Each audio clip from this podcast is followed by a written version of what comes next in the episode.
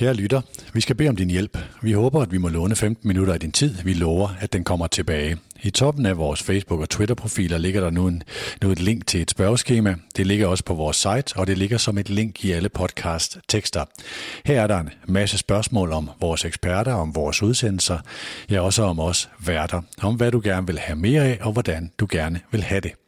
Vi lover at bruge helt vildt meget krudt på at kigge på jeres svar, og så justerer vi Mediano hele vejen frem til EM, er en stor træningslejr for os på Mediano.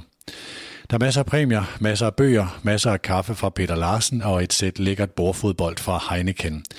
Der er en signeret fodboldtrøje og en signeret øh, select fodbold, som er stillet til rådighed af Arbejdernes Landsbank, der er vores hovedpartner. Der er mellem 15 og 20 af jer, der kommer til at vinde præmier. Jeg håber så meget, at du gider at være med. Hvis du allerede har besvaret, så tusind tak, fordi du gjorde det. Og så er jo et god fornøjelse med udsendelsen, og tak, fordi du har fundet den.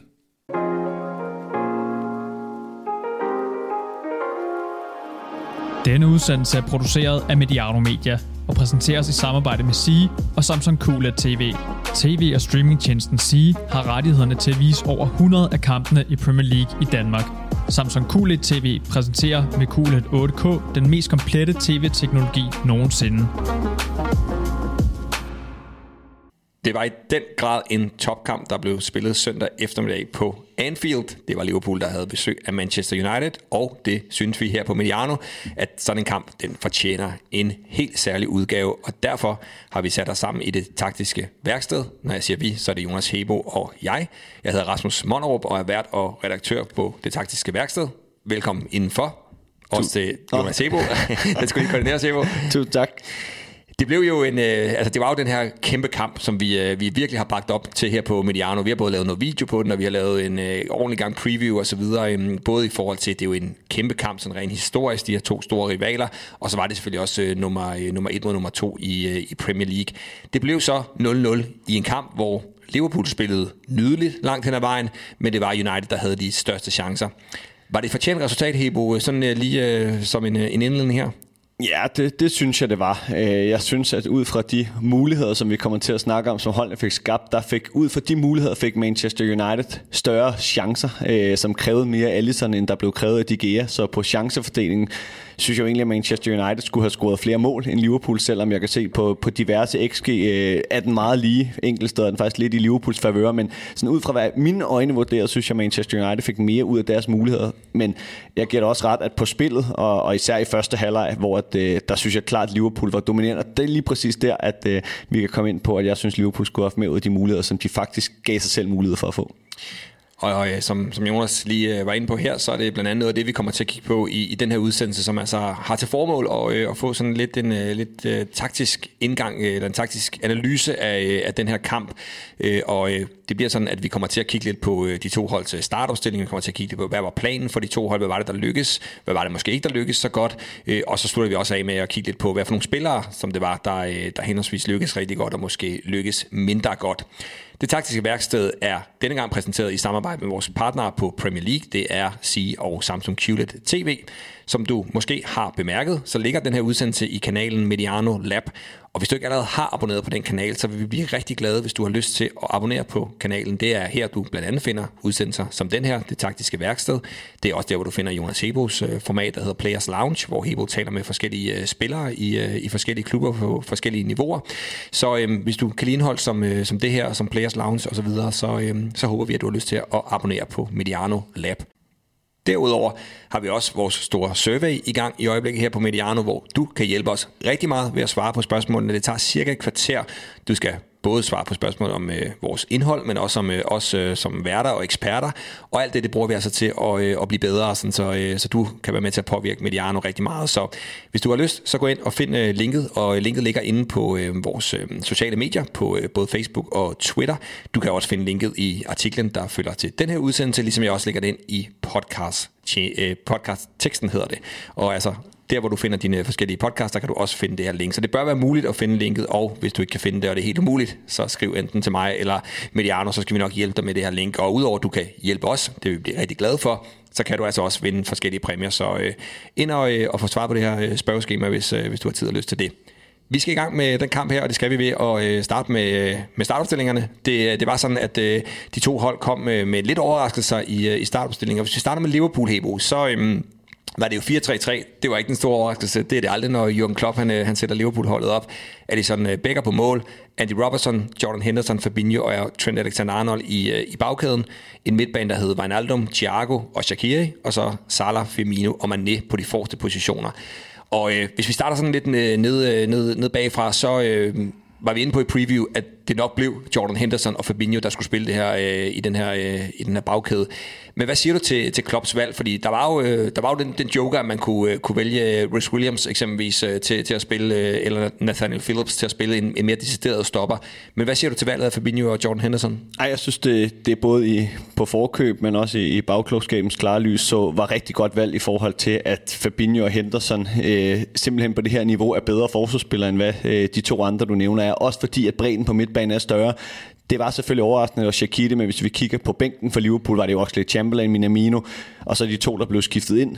James Miller og Curtis Jones, der udrød Shaqiri kunne spille den tredje midtbemand. Så skulle du vælge en ud af fem, og, og så må du så ofre øh, din bedste, måske to af dine tre bedste midtbanespillere til at spille midterforsvar. Vi har vendt os til Fabinho, og Jordan Henderson øh, må klare den indtil der sker noget på Matip-fronten, og så senere selvfølgelig Joe Gomez og, og Van Dijk.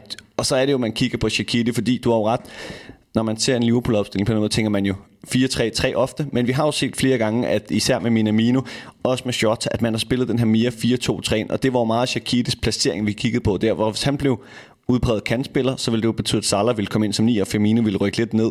Øh, og der må vi jo sige, at der øh, var det meget flydende, jo længere hen vi kom i kampen, hvor i starten var det lidt mere specifikt, hvor at, øh, Shaqiri skulle spille. Og det tror jeg havde noget at gøre med Manchester United. Ja, for, øh, for Shakir var jo den her, øh, den her store overraskelse. Øh, vi var jo ikke så overrasket, som du også siger, om øh, vedrørende midterforsvar, men Curtis Jones har jo set rigtig god ud, og, og netop interessant, fordi Shakir jo faktisk spillede den her rolle. Altså det var jo den her når vi kalder den 4-3-3, øh, den, man kan sige 4-2-3 er jo også en form for 4-3-3, men når vi taler om 4-3-3 her, så er det jo med en 6'er og to 8'er, og det var jo meget det, der var, der var udgangspunktet. Altså Shakiri, det var en lidt bred position i nogle, i nogle sekvenser, men det var jo, det var jo den her, den her 8'er-position. Hvad tror du sådan Klopps øh, tanker omkring at få Shakira i spil mod Manchester United? Fordi umiddelbart lå den måske bedre til, til Curtis Jones eller Ox for den sags skyld. Ja, Oxlade kunne den godt have ligget til, hvis han havde været i, i bedre form, øh, fordi at han har, har den her fysik og den her fart og dribleevne, der også mod de bedste hold i England kan skabe noget overtal. Men jeg tror egentlig, grunden til, at det var Shakira, der blev valgt øh, i forhold til Curtis Jones, det var fordi, at, at Jürgen Klopp vurderede, at det skulle være i den side. Jeg tror også, at han blev overrasket over, at øh, Paul Pogba ikke spillede der for Manchester United, for jeg tror, at tanken fra, fra Jürgen Klopps side har været, at Shakir skulle gå ind i det her mellemrum, bagrum, der ligger bag Pogba øh, på siden af Fred, og så kunne man ligesom enten have Salah og Alexander Arnold ud til højre og variere den front. Øh, de gjorde det så alligevel, det var jo så bare bag, øh, mere bag Fred i forhold til McTominay, der lå på den side, øh, i forhold til Pogba, lå meget bevidst til, til højre, så jeg tror, at det ikke ændrede så meget, men jeg tror, at planen i første omgang var, at man skulle udfordre bagrummet bag Pogba, øh, og det endte jo så med at blive væsentligt sværere, fordi at han lå rigtig stærkt over sammen med Van Bissaka. Det virker også som om, at Klopps øh, tanke i høj grad var noget af det, Liverpool har været rigtig dygtige til, har jo været at få deres øh, baks øh, højt, og så, øh, og så få, få de her indlæg slået i øh, slået feltet, gerne de her tidlige indlæg. Det lykkedes man med nogle få gange, men, men der kunne jo også godt være en tanke omkring at få Shakir, altså for den her, som du også selv er inde på, en mere offensiv spiller ind, altså en, der er mere i virkeligheden er gammel kantspiller, men jo også sådan lidt, lidt tiagtig frem for at få den der lidt mere klassiske midtbanespiller, som man altså havde en ekstra trussel. Og måske også en konsekvens af, at du jo faktisk spiller med tre defensive midtbanespillere. Altså du har både Fabinho, du har Henderson, vi talte om. Det giver nogle udfordringer til forsvare, men det er, jo, det er jo en kæmpe gave at have to så dygtige spillere på bolden i, øh, i midterforsvaret. Det betyder også, at du har de to sammen med Thiago, som måske er verdens bedste på, på den her position i forhold til, når, når man har bolden i hvert fald. De tre spillere, det er jo rigeligt til at bygge spillet op. Der tror jeg også, der ligger en, en, øh, en tanke omkring. Så har du Shakiri, der kan være lidt mere offensiv, kan tage løbet, fordi vi behøver ikke så mange spillere til at bygge op. Men jeg lige tænke mig, Hebo, sådan spillerperspektivet for dig af, Shakiri, har ikke spillet lang tid, ikke været en del af sådan en startopstilling, så skal man bare spille sådan en kæmpe kamp. Altså, altså hvordan, hvordan takler man i den? Altså først og fremmest så øh, tager, bliver man jo glad. Det kan jo ikke undgås det, fordi det er jo nok ikke noget, han har regnet med, når han har kigget på, hvordan den sidste måned har været. Shaqiri har været lidt en, en speciel situation i Liverpool, fordi at han kommer til for Stoke i sin tid, der, der rykker ned. Han er samtidig klart største profil på, på Schweiz landshold. Det er så ved at blive udlignet lidt i forhold til nogle af de andre, begynder at komme op på et niveau. Øh, og så får han jo det her store skifte til Liverpool, og især i Champions League-sæsonen, det år, hvor Liverpool øh, vinder Champions League, men bliver to af Premier League bag City, der er han jo helt vildt afgørende som indhopper. Helt vildt afgørende, men han formåede aldrig at træde op i den rolle, som Shota tog meget tidligt år, hvor at han øh, blev en decideret konkurrent til Salah, Firmino og Mané. Det har Shaqiri gjort, og det har jo så gjort, efter Shota er kommet til, at han er blevet mere midtbanespiller. Han er blevet mere en af de her tre, og jeg synes faktisk, at øh, han er den bedste Liverpool-spiller offensivt i mellemrum. Altså den vi har også set tidligere på sæsonen, han er kommet ind og har været med til at skabe nogle overtal og skabe nogle pasninger, som de andre ikke ser. Så altså den her klassiske tiger, som Coutinho havde for Liverpool før i tiden, og som de havde jo lidt problemer med jul og nytår, og jo stadig har, når man også spiller 0 mod United. Man har haft de her kampe i streg, hvor man har haft rigtig svært ved at lave mål, også mod Southampton. Så det, det giver noget. Og så tror jeg, at det her med Shaqiri, at det er en spiller, der har været vant til at være stjernen, der hvor han har spillet. Der var jo kom frem ung som Bayern, der købte ham i Basel, så han er jo vant til at spille store kampe, øh, og virker som en spiller med enormt stor selvtid. Jeg synes også, det faldt Liverpool meget naturligt øh, at spille ham. Det var ikke som om, det var en ny, der kom ind. Det var en spiller, der faldt naturligt ind. Og så synes jeg, det gav også for at tage den, for at tage den, du siger med de tre centrale midtbanespillere. Når Jordan Henderson har spillet den her sekser, så har han jo tit haft frit leje til at gå ned til venstre, ned i midten blandt de to stopper eller til højre. Men især i starten af kampen, der synes jeg, at det, at Shaqiri gjorde, at han spillede, det gør, at Alexander Arnold kunne gå ind og være ved siden af Henderson og Fabinho, og faktisk at Thiago havde øh, muligheden for nogle gange at gå ud i det højre rum, som han jo normalt i Bayern aldrig tager. Altså, der har han jo været helt central. Og det gav noget mere fleksibilitet i, i Liverpools spil, som jeg egentlig synes var, var ret fedt at se. Også fordi Salah, indtil han begyndte at flexe mere rundt med Mané, faktisk var mere med i opspillet, end han ofte plejer at være, synes jeg. Ja, det bliver jo interessant at følge, fordi der er jo, det siger jo sig selv, at uh, Virgil van Dijk han, han kommer nok til at spille, når han kommer tilbage igen, men, men jeg synes jo, der ligger noget interessant i, at det her giver jo bare en, en ny dimension til Liverpools spil, at du netop, altså i kampe, som vi jo ser Liverpool spille, altså 80% af deres kampe, der har de bolden over 70% af tiden, og skal jo bryde nogle modstandere, der, der står lavt, og der kunne det da være interessant at se Van Dijk sammen med måske Henderson eller Fabinho, for at ja. få den der, den der ekstra dimension, som du også, øh, som du også taler om. Så hvis vi kigger på Manchester United, så øhm, valgte Ole Gunnar Solskjaer, øh, der var jo lidt sådan, vi var også lidt, jeg tror ikke, vi var i tvivl, men vi, vi havde da lige vendt muligheden for, om de ville spille med en trebakkæde. Det gjorde man så ikke. Det blev en, øh, en 4-2-3-1-formation, og det blev, hvad skal vi sige, den, den lidt mere defensive udgave af Manchester United uden en 9, og det var også det, vi havde forudsagt. Jeg havde håbet, øh, nok lidt mere end dig, øh, jeg tror også, du havde håbet, men du var lidt mere realistisk, end, end jeg var omkring, at, at Cavani desværre, sådan som jeg ser det i hvert fald, ikke kom til at spille. Det betød, at United stillede op med De Gea på mål, og så et midterforsvar med en, måske en lille overraskelse, det kan vi vente om lidt, Lindeløf sammen med Maguire, det var på bekostning af Bailly, at Lindeløf spillede, Luke Shaw venstre bak, Van Bissaka højre bak, og så en midtbane, der hed Fred og McTominay, som de Øh, to kontrollerende midtbanespillere, to seksere, og så de tre offensive, Bruno Fernandes i midten, Martial på venstre, og Paul Pogba på højre den her gang, og så er så Marcus Rashford som nier. Og øhm, ja, skal vi, starte, skal vi starte med Lindeløf, øh, Hebo? Øh, han blev, han blev valgt øh, på bekostning af, af Bailly. Jeg var, jeg var lidt ærgerlig over det, for jeg synes, Bailly har været rigtig, rigtig god. Men jeg må også sige, den præcision Lindeløf leverede, der, ja. øh, der berettiger øh, han er i den grad, at han skulle spille den kamp. Ja, det er derfor, det er nogle gange nemmere at snakke efter kampen, end at lave et preview, fordi der har vi set, hvad der er sket. Men jeg giver dig helt ret. Øh, men jeg, jeg tænker også, at op i Ole Gunnar Solskjaers hoved, der er en stor del af sæsonen, der har Lindeløf jo været favoritten til at spille sammen med Maguire. Øh, men i de kampe, hvor United har haft bolden mere og mere, har været længere frem på banen, der har det jo været enormt rart at have Baillis den her ekstra fart. Øh, og med det udgangspunkt, som United i hvert fald blevet tvunget til at have i starten af kampen med at stå rigtig dybt, så passer, der bedre, passer det bedre til den mere kloge Lindeløf end, øh, end Bailly, som er lidt mere aggressiv i, i, sin, øh, i sin fremadrettede løb. Og ellers var det jo, altså som siger, det, det er jo en lille overraskelse, at Victor Lindeløf spiller for Bailly, fordi ellers at, var vi jo meget enige om, at det var en 10 ud af de 11 her, der ville komme til at spille, og så endte det jo faktisk med at være der, hvor de spillede på banen, der var det overraskende for os. Og endnu en gang, så var det Pogbas placering på banen, der gjorde, at United var nødt til at, øh, eller i hvert fald ikke nødt til, havde lyst til at rotere og rokere rundt på banen, fordi at man havde brug for at have Rashford som nier i stedet for Martial, som helt sikkert havde noget med, med de dybe løb at gøre for Rashford, men som vi må så sige, at øh, det, er tæt på at sige, at det, det mislykkes max, fordi at han endte med at løbe så meget offside, som han gjorde. Ja, fordi det var, øh, det var jo det var måske den, der, der var i forhold til, at øh, vi, vi havde talt om, hvis Pogba skulle spille, så, og det skal han jo, fordi han er så god, som han er i øjeblikket især, så, så det tror jeg ikke, vi var i tvivl om, men, men, eller det var vi ikke i tvivl om, men det var mere, skulle han spille som en sekser, så det blev lidt mere offensivt udtryk, eller skulle han ud og spille på den her venstre kant, hvor han så kunne gå ind i banen. Jeg synes, det der var, var interessant, var, altså, da jeg så starten, tænkte jeg, okay, så har man lagt Paul Pogba over til højre, men han skal stadigvæk gå ind i banen. Men i bund og grund spillede han jo nærmest som en kantspiller, altså han, han har meget bredt også, hvis man kigger på øh, deres øh, gennemsnitlige positionering i kampen, så ligger han faktisk øh, som en helt normal kantspiller, og du har så Rashford op som, som den her nier, netop som du siger, med dybdeløb, med farten, og alle de gange, han løber offside, det kommer vi også lidt tilbage til, hvor, hvor vanvittige øh, tal det var på, på offside i den her kamp. Og så selvfølgelig Martial til venstre. Du siger også selv, det fungerede ikke for United, men øh, altså, havde Solskjaer ikke, skulle han ikke have ændret det lidt tidligere? Altså, i første halvleg, det fungerer på ingen måde for dem rent offensivt, så, så selvom han overraskede os, og nok også Liverpool med den her opstilling, skulle han så ikke i det mindste have byttet om på Rashford og Martial i løbet af første halvleg? Jo, og nok også øh, Pogba i forhold til, at Rashford har været klart bedst på højre kant. Jeg forstår godt tanken med at have, hvis du vurderer, at Martial er den bedste dribler, have ham til venstre i den kamp, fordi at i øjeblikket, der er Alexander Arnold defensivt Liverpools svageste af de fire, så hvis man kunne isolere øh, Martial i nogle en mod en situation med Alexander Arnold, var det, ville det være en ret fornuftig tankegang, men når du står så langt tilbage på banen, bliver presset så langt tilbage på banen, så er det væsentligt sværere at komme i de her en mod en positioner man kan også omvendt sige, hvis man skal passe lidt på, om man er på Anfield, øh, hvem er Liverpools bedste dribler? Det er Sadio Mane. Ham vil vi gerne have to på, det vil sige Pogba og McTominay skal rigtig gerne hjælpe Van Bissaka.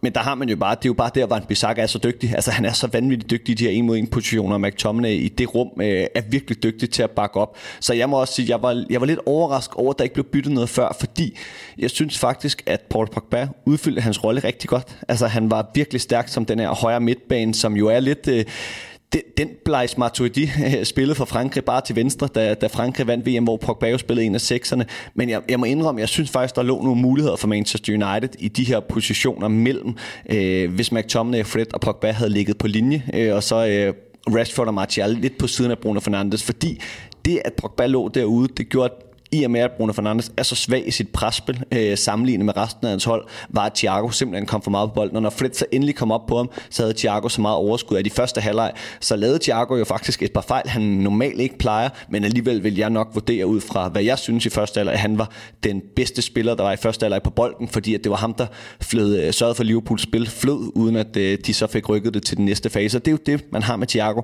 Han er virkelig, virkelig dygtig til at sætte spillerne op dem, der skal skabe chancen. Og det var så der Liverpool, jeg synes mislykkedes i første eller Det var dem, der skulle gøre det, efter Thiago havde sat det første op. Hvis vi så kigger lidt på også, øh, sådan, øh, du, du var tog lige hul på planen for sådan Ole Gunnar Solskjaer i, øh, i, den her, i den her kamp, øh, men der var jo også noget sådan øh, lidt overraskende, måske for mig i hvert fald, i forhold til, du, du talte om, at, øh, at United måske også blev presset lidt tilbage, men det var også et relativt lavt udgangspunkt for, øh, for Ole Gunnar Solskjaer i, i første halvleg, øh, og så ændrede han jo faktisk i, i pausen, og primært i løbet af anden halvleg, at, at de kom længere og længere op og mødte, og mødte Liverpool, og det synes jeg faktisk øh, var, var altså klædt United, det er også det, de får skabt de her, mm. de her store chancer, men, men udover det, det vi taler om, altså har vi jo talt lidt om Bruno Fernandes, Fernandes, ham skal vi også vende, ham skal vi nok gå i dybden med. Men, men bliver Bruno Fernandes også lidt ramt af, altså kommer, kommer det også til at gå lidt ud over ham, at man vælger at spille med, med Rashford som, som den her nier, i stedet for at have Rashford på siden, sådan, så der bliver den her lidt større afstand mellem, øh, mellem nieren. Øh, når det er Martial, så, så øh, er det måske lidt mere sådan, øh, levende øh, frem for Rashford, der, der havde virker det som om, havde fået besked på, at han skulle leve rigtig meget øh, dybt. Så kan det også være noget forklaring på, at Bruno Fernandes faktisk måske spiller den dårligste kamp i United-trøjen? Ja, plus at halvdelen af siden øh, bliver jo næsten skåret over. Ja. Han kommer jo ind, i og med at Pogba spiller til højre. Han jo ikke tager dybe løb på samme måde, hvor han Bissaka ikke kommer dybt, så når han får bolden, øh, Bruno Fernandes, så er der ikke nogen til højre side for ham, øh, udover at han selvfølgelig kan spille flat. Så det var jo rigtig meget, at han skulle kigge over venstre i forhold til at ramme Martial. Men det, jeg synes, man skal huske med Martial, det er, at han er som sådan ikke en dybdeløber. Han er en, der rigtig gerne vil have den i fødderne i Europa, og, eller og så selvfølgelig drible, når der er blevet erobret og der er Rashford, som du siger rigtig, Rasmus. Han er jo dybdeløberen. Og jeg, jeg må indrømme, jeg er stadig lidt i tvivl, og det kan være, at du kan komme med din på den i forhold til, om United blev presset tilbage, eller om de selv bad om det. Fordi jeg synes jo ikke, at Liverpools pres var, øh, eller det der pres ned mod Uniteds mål, var som vi husker, øh, nogle af de her Manchester City-kampe eller Arsenal-kampe, hvor Liverpool har bare har sat den helt ned meget mål og trykket på. Men det virkede til, at United var okay med det, og så spillede United faktisk et par korte, lukkede Liverpool til det der genpres. Der synes jeg faktisk, Pogba, McTominay og Fred var virkelig gode. Men så valgte de jo så også at springe Bruno Fernandes over og tage den her direkte bold til Marcus Rashford. Så jeg synes jo egentlig langt hen ad vejen faktisk, at uh, operationen lykkes i første halvleg for Manchester United, men der manglede lige det her med, at uh, Rashford skulle blive uh, onside.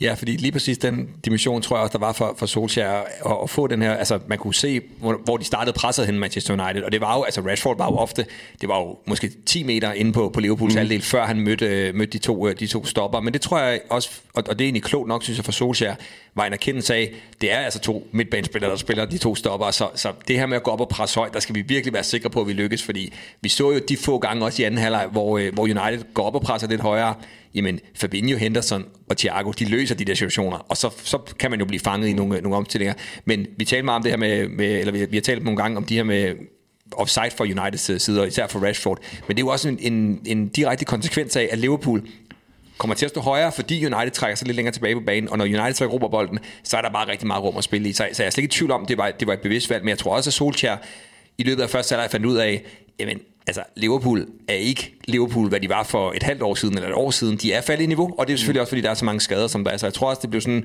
han blev mere modig, som, øh, som kampen den skred frem. Ja, du kigger også på det her med midterforsvar, fordi jeg må jo sige, altså de her kampe, Jordan Henderson har spillet dernede, det er, det, jeg synes, det er ret imponerende, den måde, han har vekslet til at være midt, midterforsvar så meget, fordi når du er central midt, så er du vant til, at du drejer hele vejen rundt om dig selv i forhold til, at der kan komme modstand overalt. Men når du er nede i feltet og nede som midterforsvar, så skal du holde øje med en linje på en anden måde i forhold til offside og målmand, der kom ud, og der havde han enkelte problemer i den her Southampton-kamp, og det synes jeg ikke, vi så i den her kamp mod Manchester United, og det er jo så også det, der er så trygt øh, ved, ved, ved at have Fabinho ved sin side, det er, at han har den her fart, der gør, at lidt ligesom Van Dijk, at du kan spille med den her høje linje, og så stadig have ham, hvis der ikke bliver trukket offside til at løbe dybt, det er også med Joe Gomez, når han spiller, øh, og det er jo så for lige at lukke den, du lagde udsendelsen ud med, at øh, når man har spillere, som Thiago, Wijnaldum og Henderson. Uh, nu må vi se, hvad der sker med Wijnaldum, men så kan det jo give rigtig god mening at spille med de tre, og så spille Fabinho som ham, der er ved siden af Van Dijk over tid.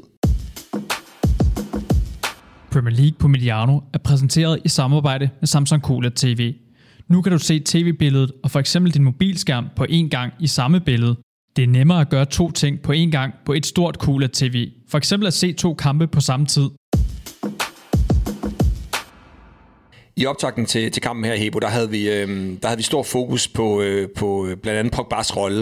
Og det kan jeg godt tænke mig lige, og øh, nu har vi allerede øh, vendt det lidt, fordi han jo er en stor del af Manchester Uniteds øh, spiller, især fordi han er begyndt at fungere rigtig godt nu under øh, Ole Gunnar Solskjaer.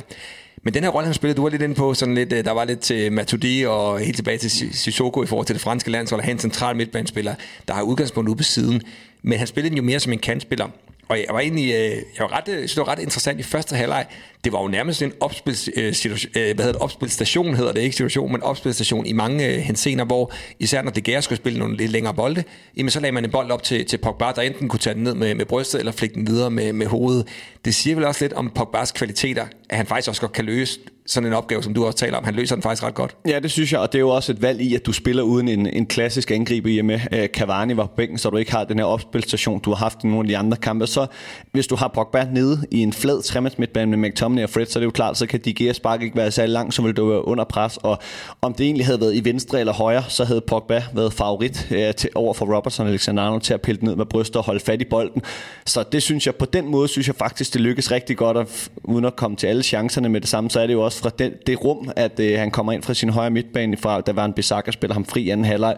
Der, hvor jeg så synes, de havde lidt udfordringer i første eller omkring Pogba's plads, og det er jo så udfordring, om det er Pogba's skyld eller McTominay's skyld. Det var de gange, hvor Andy Robertson kom med på siden, hvor hverken McTominay eller, eller Pogba egentlig fik fulgt med, hvem af dem det så skulle være. Øh, og det er jo klart, når man har været vant til at spille tre på linje, dækker man jo meget større bredde, end når man er to, øh, og det, det havde McTominay og Pogba lidt svært ved at finde ud af. Men selve hans rolle som en, ja, en, en højre kant i en trebak eller træangrebskæde bag angriberne, eller hvad vi kan kalde den, den synes jeg, han løste rigtig godt i en udkamp mod Liverpool. Nu øh, skal vi ikke gøre øh, Jonas Hebo til øh, Paul øh, Pogba, men, øh, men du har også øh, du, du har også er også central midtbanespiller øh, Hebo øh, eller 10 er du vel i, i højere grad, men har jo også i, øh, i en del kampe har du også skulle dække en kantposition, hvor det jo ofte har været sådan en indadgående kant øh, i forhold til at man når man forsvarede, så skulle man dække en kant, og når man så var i boldbesiddelse, så skulle man lidt mere ind i banen. Men for at lykkes med det, så kræver det jo også, at man øh, at ens hold har lidt længere faser på bolden. Og, og det er vel et eller andet sted også bare en naturlig konsekvens af, at i første halvleg, som du også er inde på, det er jo ikke der, Pogba kommer frem til sine chancer. Men der er United bare heller ikke særlig meget på bolden, i hvert fald ikke i de her lange øh, sekvenser, hvor Pogba kan nå at bevæge sig væk fra den her kant.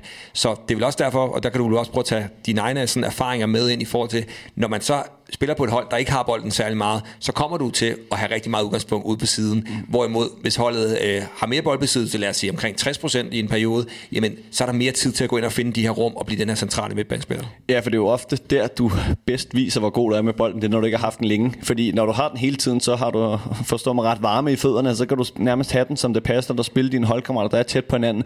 Og possession-delen i kampen var jo en til første halvleg, da kampen sluttede, så det var ikke en stor forskel. Men forskellen var, hvor Manchester United havde possession, og hvor at, øh, nu var det jo ikke så meget Bruno Fernandes i den her kamp, men hvor McTominay, hvor Pogba havde den her, øh, ja, hvad man siger, deres boldberøringer på banen, også de to backs, Luke Shaw, var en Bissaka kom højere op. Og det var egentlig det, på trods af, at jeg jo synes, at Liverpool, som du også rigtig sagde, øh, ifølge os to, var klart bedst i første halvleg på bolden, og vi kan også se på, på skudforsøg. Altså United har et skud, det går forbi mål i første halvleg, og det er vel, øh, det, det kan ikke engang huske, frisparket, det, det, er, det, fri, ja, det er et frisparket, der er der præcis, efter at de Luke Shaw får kørt op der, og de her ting. Men der er jo ikke rigtig nogen rum, fordi der når United har bolden i første halvleg, der synes jeg, at Fred, McTominay og Pogba, som nævnte før, faktisk var gode til at spille de her små afleveringer, men så var planen jo også klart, at så skulle der afsted til Rashford. Og der synes jeg jo så, og det er jo igen på det her offside. Øh, United løb i syv offside i første halvleg, og en i anden halvleg. Så er det jo klart, at der har været lavet lidt om i anden halvleg, og det, øh, så kan man jo altid rose, om det er godt at lave om i pausen, eller man ikke fik det rigtigt fra starten. Men det er i hvert fald godt at få lavet om, når det ikke fungerer.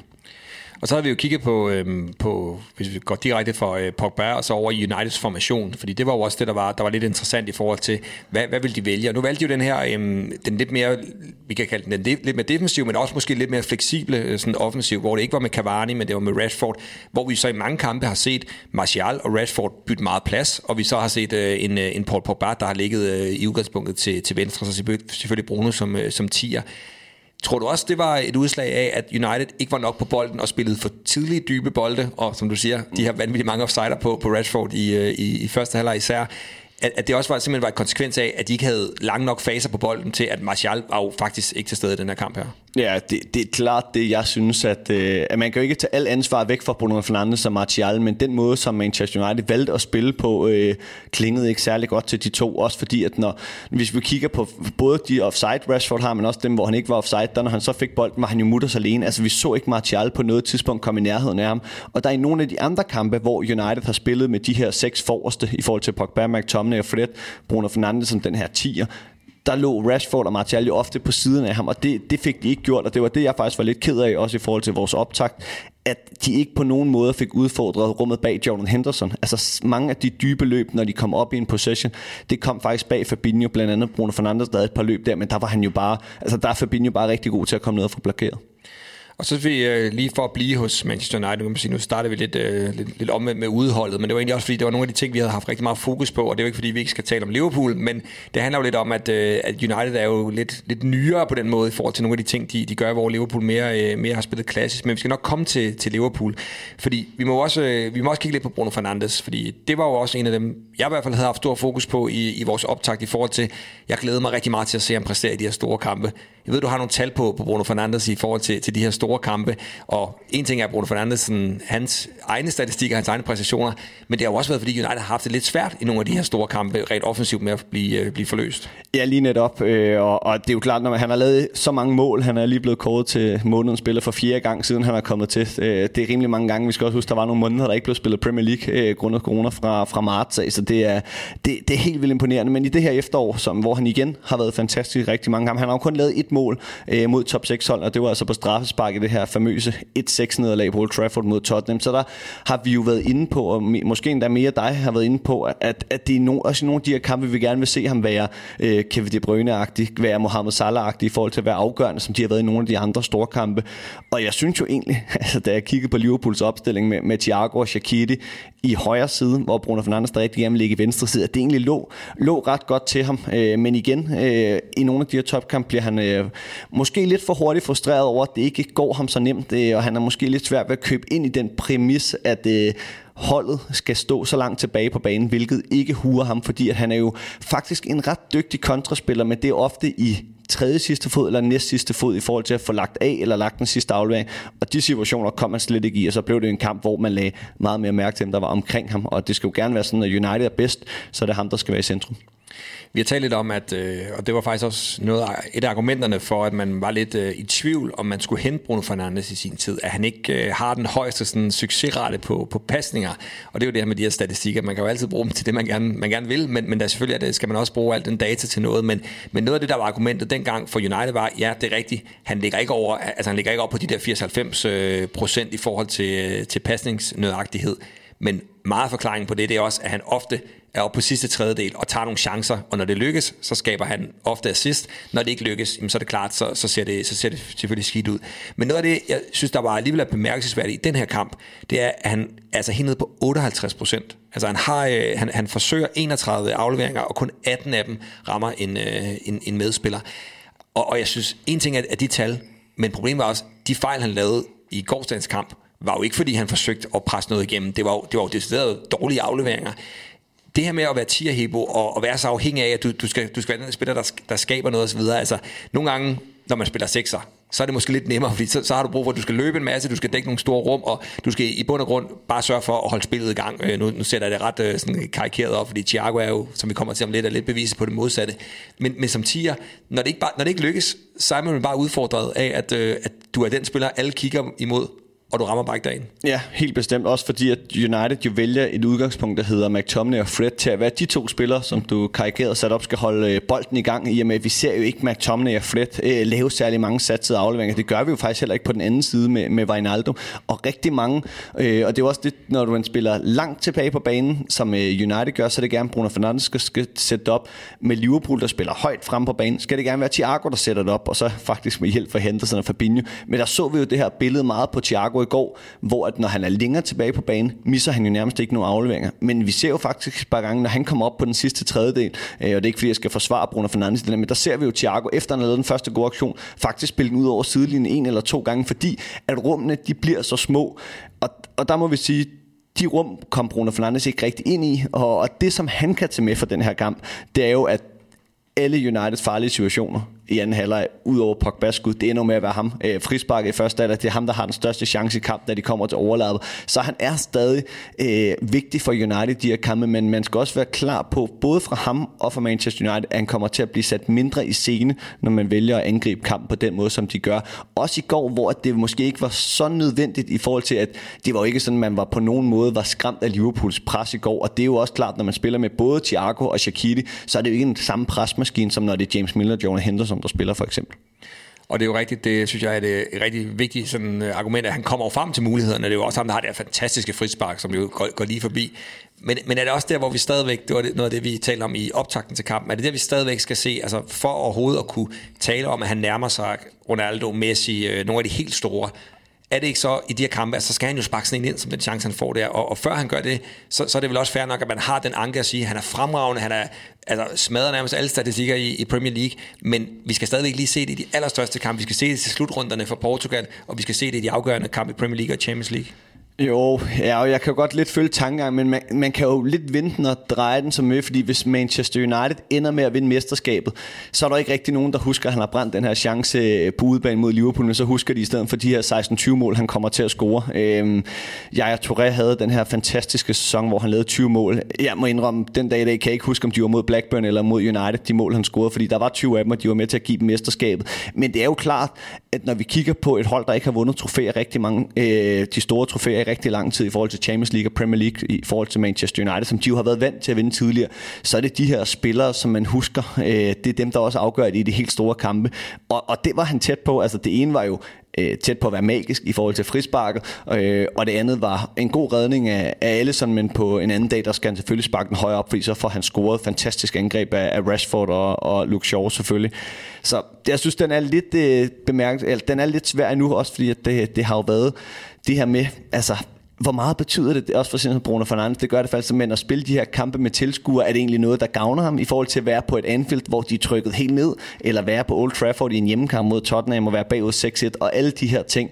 Men øh, jeg har stadig store forventninger til ham, men, men det er jo klart, når, når Kevin De Bruyne så lige efter går ud og laver den assist, som han gjorde 2015 og har lagt op til 100 mål i Premier League nu, eller hvad det er, ikke? så øh, kan man godt stadig føle, at der lige er halvanden skridt op måske og nu skal vi ikke øh, psykoanalysere Bruno Fernandes, men jeg synes også, øh, den, den, altså man kan også se på ham selv, altså der bliver talt meget om sådan en reaktion, når man bliver taget ud, er det øh, respektløst over for træneren, og bla bla bla, og det, det må jeg bare sige selv som træner, altså jeg, jeg har ikke nogen problem med, at en spiller bliver sur og bliver skiftet ud, fordi det er jo, altså jo, hvis han bliver sur på mig og, og åbenlyst viser det, så er det et problem, men det er jo fair nok, at spilleren er skuffet, og det er jo det, jeg synes, der gjorde sig gældende for, for Bruno Fernandes. Så han var, også, han var selvfølgelig også ærgerlig over, at han ikke havde kunne, kunne sikre United Og i, noget i omkring det kamp. her med, med Thiago, som vi også var inde på. De, vi havde jo håbet lidt, der ville komme en større duel imellem dem, mm. men det var jo ret det gjorde det ret tydeligt klart, at første gang, hvor Thiago fik den tæt for Bruno Fernandes, og han vendte af på ham, så sørgede United lidt for, at det ikke var Bruno Fernandes, der skulle have Thiago mere. Øh, så vi fik jo ikke at se den her duel, fordi at der, der sørgede man jo for, at det faktisk var Fred, øh, der stødte op, og ham snød Thiago så også et par gange, men de havde lidt bedre fat i ham i den periode, efter de fandt ud af, at øh, Bruno Fernandes, det er i hvert fald ikke ham, der skal til opgave at tage imod Thiagos vendinger. Og det var en øh, glimrende, elegant overgang, du fik lavet der, Hebo, fordi det er lige præcis ham, vi skal, vi skal tale om nu, øh, Thiago, som var en af de spillere, vi havde stor fokus på i optakten i forhold til, hvordan ville han løse den her, øh, den her opgave for, for Liverpool, som jo er en helt anden type 6 end Liverpool ellers har spillet med. Altså, øh, Jordan Henderson øh, jo har det lange spil, men jo er en mere dynamisk øh, sekser, som godt kan lide at komme lidt rundt på banen. Fabinho lidt af det samme, altså hvor Thiago er den her, øh, den her virkelig dybdeliggende playmaker. Øh, og jeg har lige nogle tal på Thiago, jeg godt lige kunne tænke mig at, øh, at have med til at starte med. Øh, I kampen i går spiller han jo de her 90 minutter, øh, Thiago. 121 øh, berøringer har han, hvilket er mest alle i, i kampen. Øh, han har øh, 83 ud af 96 øh, hvad hedder det, afleveringer, som lykkes, hvilket også er mest af alle i kampen, altså den højeste øh, øh hvad hedder det, succesrate. Han har fem driblinger, alle sammen succesfulde. Han vinder 9 ud af 16 øh, dueller, og så er han den, der har flest interceptions med syv. Mm. Så det er nogle ret markante tal, og især det med interceptions, det kunne jeg faktisk godt tænke mig at starte med. Fordi det er noget af det, jeg synes, der nogle gange bliver lidt undervurderet med Thiago. Der bliver ofte talt om, han er den her tier, der rykker ned som sekser, og han skal bare lidt pirlo skal han ligge og, øh, og kastrere spillet. Men han er jo fremragende i presset, og især i genpresset. Og de her interceptions i går, det, jeg synes jo, det giver Liverpool et helt andet snit, når de har en spiller som Thiago. Selvfølgelig også, når de lykkes med deres genpres, som kommer efter en lang fase på bolden. Men det er jo, det er jo ret imponerende at have syv uh, interceptions for en, uh, en spiller, som vi måske normalt ikke forbinder med at være en stor bolderober. Ja, der er to tal, jeg hæfter mig mere ved end andre, og det er de fem vellykkede driblinger ud af fem, og så de her interceptions. Men det er jo også klart, når du laver fem driblinger, så bliver der kigget mere på dem, end på de interceptions. Og, og det er jo ofte sådan, når du er så dygtig på bolden, øh, nu er det ikke fordi, det er mig, jeg snakker om til presspil, men jeg sad og tænkte på nogle spillere, det kunne være Rasmus Falk i Superligaen, det kunne være Luka Modric, da han var lidt yngre. Altså spillere, som er, når de er deres træner, øh, Ståle Solbakken, øh, tidlig, da han var der i FCK, hvor meget han roste Rasmus Falks pres, Kroatiens træner i forhold til Modric Zidans pres, eller Modric pres under Zidane, men fordi at de er så ekstraordinært gode på deres niveau på bolden, så er det jo meget naturligt ikke at lægge mærke til, hvad de gør, når de ikke har bolden. Og det er jo også sådan med Thiago, fordi det jeg husker, altså hvis jeg sad og så det som en underholdningskamp i går, som jeg jo også gjorde, så husker jeg den måde, han snider Fred på, jeg husker den måde, han vinder på, jeg husker den måde, han spiller den ud på Alexander Arnold på, hvor det andet går jo lidt hurtigere, for eksempel, jeg tror, der kommer en interception, hvor McTominay, en af de få gange prøver at spille den ind i banen, den har Thiago nærmest læst, inden McTominay har lavet afleveringen, og det er jo det der med at være foran, øh, og det kan han jo, og det bliver jo ekstremt vigtigt, de her interceptions for Liverpool, fordi at de kommer til at stå så højt i forhold til Fabinho, øh, og Van Dijk, når de kommer til at spille Joe Gomez, så de lange bolde henover, dem skal de nok stå for, men de her bolde, der kommer ind imellem, dem skal den her tremands midtbane stå for. Det blev lidt vigtigere i går, nok også på grund af Shaqiri, der jo ikke er en oplagspiller, så det løste han øh, rigtig godt, og der, øh, der er det jo rart også at have Wijnaldum, fordi noget af det, jeg synes, Wijnaldum er virkelig god til, det er den her distance mellem, hvor han er. Han er hele tiden inden for en rækkevidde på Robertson, Thiago og, og ham, der spiller til venstre, som ofte var, var Mané eller Salah i går. Så jeg synes, den her øh, variation af, af distancemeter mellem midtbanespillerne, den, den fungerede rigtig godt, og gjorde jo også i endnu højere grad, at når United havde spillet de her to-tre pasninger, hvor de kom okay ud, så prøvede de jo heller ikke med nummer 4 eller nummer 5, så kom den jo afsted på Rashford, og det var også fordi, at det var så svært at spille ind i, i de rum på, på Bruno Fernandes, fordi Thiago og, og især Wijnaldum blev rigtig godt at passe på.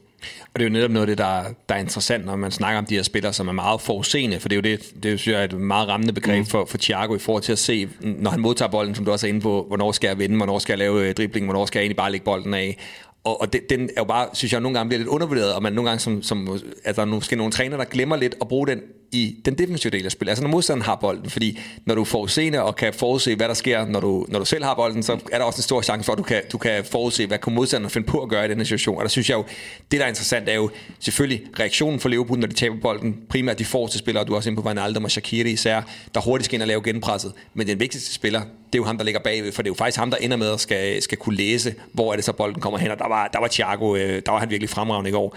Den sidste ting, vi, øh, vi også havde fokus på, det var Liverpools øh, positionering. Altså, hvad vil de gøre, især når de byggede op øhm, og, og skulle i gennembrudspil. Og det var måske lidt inspireret af den her Curtis Jones-rolle mod, mod mm. Tottenham, som var ekstremt interessant den så vi vel ikke på samme måde. Altså Shakira, det lå lidt i korten, at det var noget af det samme. Han skulle løbe dybt, og han skulle se, om han kunne tage nogle af de her positioner. Men, men det lykkedes de vel ikke helt med Liverpool? Nej, for det, det blev, man kan sige, den blev lige rykket over på den anden side i forhold til ja. en højre ben og Curtis Jones, så blev den rykket over i højre side til Shakiri. Jeg synes jo, at de prøvede at gøre det mere varieret, end de plejer, øh, og det skulle gerne ende med, at Shakiri kom ind og ligge i et 10'er-rum sammen med Firmino, som de også faktisk lykkes med til dels Liverpool i forhold til rigtig mange af Shakiris boldberøringer, var derinde, men, men derinde der stod United altså også med en, øh, nærmest en fire blok og hvis ikke en seks blok, hvis du tager de to backs med. Så det var rigtig svært at spille korte afleveringer derinde, men, men jeg synes egentlig i det opbyggende spil, øh, når, når Liverpool kom ind omkring United, banehalvdel, der synes jeg, de var ret dygtige til højre, til at øh, variere mellem det var Thiago, Shaqiri, Alexander Arnold eller Salah, der på skift havde den brede spiller, og så gik de lidt ind i banen, og jeg tror over tid, vi skal også faktisk huske på, det, det var Thiagos første kamp på Anfield i år, ja, altså, så det, igen, hvor meget pres er der på, når der ikke er tilskud, men det var i hvert fald en imponerende indsats, og jeg tror faktisk, over tid, at det her med Thiago og Alexander Arnold kan give Thiago en ny rolle i forhold til, hvor centralt han var i Bayern. Det her med, at Alexander Arnold også kan gå ind i banen, og Thiago måske nogle gange kan gå lidt ud, der kan give dem nogle andre vinkler i spillet. Selvfølgelig også, det kræver, at en, en type som Chiquiti går lidt op i banen. Det synes jeg egentlig, de lykkes godt med, men det var jo egentlig meget godt billede på Liverpool, at øh, fase 1 og 2, altså den opbyggende og den næste fase, var god, men den afsluttende fase, hvor du skal skabe, øh, hvor du skal gøre muligheden til en chance, det var der, det, det lige manglede. Og det bliver, det bliver rigtig interessant at følge, synes jeg, Liverpool netop med, med Thiago, der forhåbentlig kan holde sig skadesfri, fordi du også, som du er inde på her, Hebo, men jo også får den her øh, ekstra sikkerhed i spillet, fordi du har en spiller, der er så dygtig på, på bolden, og det vil sige, du kan faktisk godt få plads, hvor vi nogle gange har talt lidt om Liverpool, ja, det har været tre sådan mere eller mindre defensivt orienterede midtbanespillere, i hvert fald tre centrale midtbanespillere, hvor du kan jo sagtens få plads til en meget offensiv spiller, så det bliver spændende at se, når, når Shota kommer tilbage, selvfølgelig når, når Van Dijk kommer tilbage og så videre, hvordan kommer kortene til at blive blandet, det vil vi selvfølgelig holde, holde øje med. Nu har, vi, øh, nu har vi været sådan lidt rundt omkring, og det var egentlig for at lidt følge op på noget af det, vi, øh, vi havde snakket om i, i optakten. Vi har både lavet den her optakt i Premier League Preview, men også øh, i, i det nye videoformat, som vi begynder at lave her på, på Mediano, som, som ligger på YouTube, og som du kan finde på vores, vores kanaler, kan du finde link der til, hvor øh, vi lavede en, en 12-13 minutters optakt øh, af, af kampen, og det vil vi selvfølgelig gerne lige følge op på. Så derfor bliver det også sådan lidt, nu har vi faktisk snakket om nogle af tingene, så, så det vil vi ikke gentage selvfølgelig, men nu vil vi egentlig prøve at gå ned i sådan spillet med bolden for de to hold, og spillet mod bolden, altså hvad gjorde de, da de ikke havde bolden. Og vi starter med Liverpool, og som sagt skal vi ikke gentage de ting, vi, vi har snakket med, eller vi har snakket om, hedder det. Men det første, det var du lidt inde på, Heber, det skal vi lige, lige have uddybet. Den her træopbygning fra, øh, fra Liverpool, det var, synes jeg var interessant, fordi i starten af kampen var det jo meget Thiago, som øh, når United gik op, og det var jo primært med Bruno Fernandes og med, med Rashford, gik op og gerne ville lægge det her pres, jamen så gik Thiago ned og lagde sig, nogle gange lagde han sig ned mellem de to stopper, og nogle gange blev han op. Men så er der også det her, den her sekvens øh, efter øh, relativt få minutter, jeg tror efter 13 minutter, hvor han har den her vending på, øhm, på øh, Bruno Fernandes, mm. hvor det så ligesom om United bliver, bliver lidt bange og siger, okay, så går, så går vi lige længere tilbage, fordi så er der ingen grund til, til at presse. Men den her træopbygning for, øh, for Liverpool, den synes jeg var interessant, fordi vi så både Thiago gå ned, men vi så også nogle gange Trent Alexander-Arnold være, være den ene af de tre, og så Thiago, han kunne blive lidt længere frem, og sågar også Andy Robertson i den anden side. Liverpools øh, våben her med at bygge op med, med, med tre, det er jo en ofte end noget, man gør, fordi man så gerne vil have den her ro i fase 1, og gerne vil lokke modstanderne lidt frem.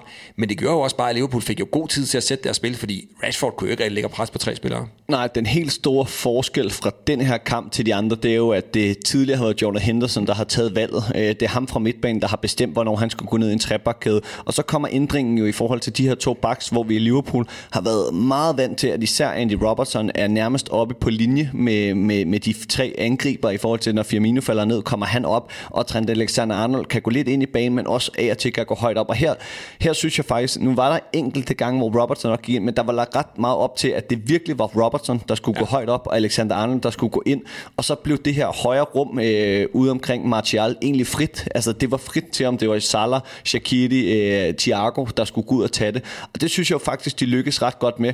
Også fordi, at de, øh, kan vi gå ned, ned i de første par chancer, der var, eller muligheder, der var, der var jeg virkelig skuffet over, at Liverpool ikke fik gjort mere ud af dem, fordi den måde, de fik flyttet spillet fra højre over til venstre var virkelig godt, og de første 20-25 minutter, der, der vil jeg sige, hvis Firmino eller Andy Robertson har lidt mere kvalitet, øh, så burde de have fået langt større ud af de her muligheder, som, jeg, som burde være blevet til chancer. Og det var fordi, de fik vendt det her spil, der har gjort, at Pogba, McTominay var nødt til at flytte over. Så, så jeg synes egentlig, det, det, det fungerede ret godt, den her trebakkæde, og, og er jo noget, øh, der minder lidt om, hvad Manchester City gør i forhold til, når, når Cancelo går ind i banen. Her var der så Alexander Arnold lidt længere tilbage, der gjorde det. Og, og det skaber et overtal, og det skaber mere plads til, at det ikke bare er Firmino, der kan deltage i opspillet, men faktisk også Salah og Mané, og, og det klædte dem egentlig, at de blev mere øh, fodboldspillere end bare angriber, hvis man kan sige det sådan. Ja, og, og det der jo var svært for United i starten af kampen, og det var jo især noget af en utaknemmelig opgave, Martial havde fået, det var jo netop, når, når vi så den her træopbygning, hvor det var Alexander Arnold, der, der gik ind, så bliver han jo i tvivl, Martial, fordi ja. det er jo i går så en hans mand, og det er jo ham, der, skal, der ligesom skal have fokus på ham, men det bliver også bare rigtig langt, han skal gå ind i banen, hvis han skal følge med, og så er det, som du siger, så opstår der et rum derude. Luke Shaw, han bliver i tvivl, fordi han tør selvfølgelig ikke, øh, altså han skal jo ikke begynde at, øh, at forlade øh, Mohamed Salah ude i det område, og så er det jo, at Shaqiri får den her, den her nøglerolle, som jeg tror, han var tiltænkt, men som vi også var inde på, det lykkedes bare ikke rigtigt for Liverpool, og, og egentlig blive specielt farlig på det. Det var en meget god øh, løsning i forhold til at, at løse Uniteds første pres. Det blev bare ikke rigtig farligt, og det var jo selvfølgelig også en udfordring, især første halvleg, at de ikke blev farlige af Liverpool, end de egentlig gjorde.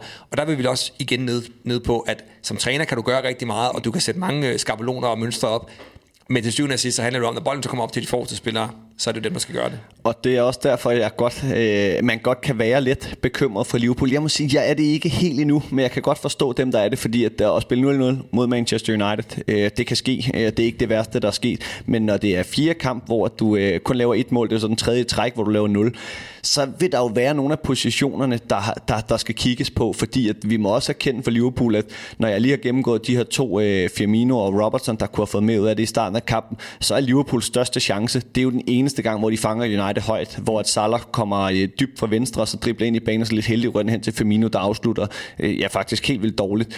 Så, så der, der er jo et eller andet der, der ligger, og, og det er jo som om, vi lige skal skrue, øh, ja hvad er det efter, en 3-4 år tilbage i tiden, hvor vi siger, okay, det er jo lige præcis det, man bruger Coutinho til men nu er vi blevet så gode, vi behøver ham jo slet ikke. Men lige nu, der, der er det den rolle, øh, der mangler lidt, og det er jo så der, man kan håbe for Liverpools skyld, at, at Thiagos indtog på holdet samtidig med Firmino, øh, der går lidt ned og, og spiller sammen med ham, kan gøre, at man ikke har behov for selve en spiller til at være oplukkeren, men man har nogle flere kombinationer i holdet, fordi det, det er klart der udfordringen er lige nu, det er spillet foran modstanderens felt i, i bredden af feltet. Ikke så meget det ude på siden, der synes jeg stadig, de kommer frem til fine ting.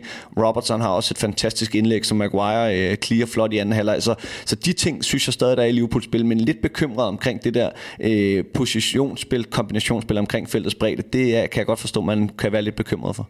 Ja, løsningen kunne jo blandt andet være at, at simpelthen gøre Firmino lidt mere konsekvent til midtbanespiller. Altså med den, øh, den løbekapacitet, han har osv., der, der vil han jo faktisk godt kunne dække øh, den plads, som Shakira han, øh, han spiller for sig at sige. Jamen, så har du Thiago øh, som den dybdeliggende, og du har en Van Aldum, som er lidt mere 8'eren, der ligger, og så har du, øh, har du en Firmino, og så får du faktisk plads til, det kunne være en shot øh, i, i startopstillingen også. Men det hjælper jo ikke noget, når han ikke er klar nu. så det, men den, det er jo vigtigt at sige det her, som du sagde med Curtis Jones, fordi ja. så, så langt var den her kamp jo ikke for Liverpool-Tottenham i forhold til, at Manchester United godt kunne minde øh, en smule om Tottenham, måske endda lidt mere afventende i første end hvad Tottenham var. Men der lykkedes man jo bare helt eminent i venstre side med, at Curtis Jones fandt det rum, når Robertson og Mané ikke var der.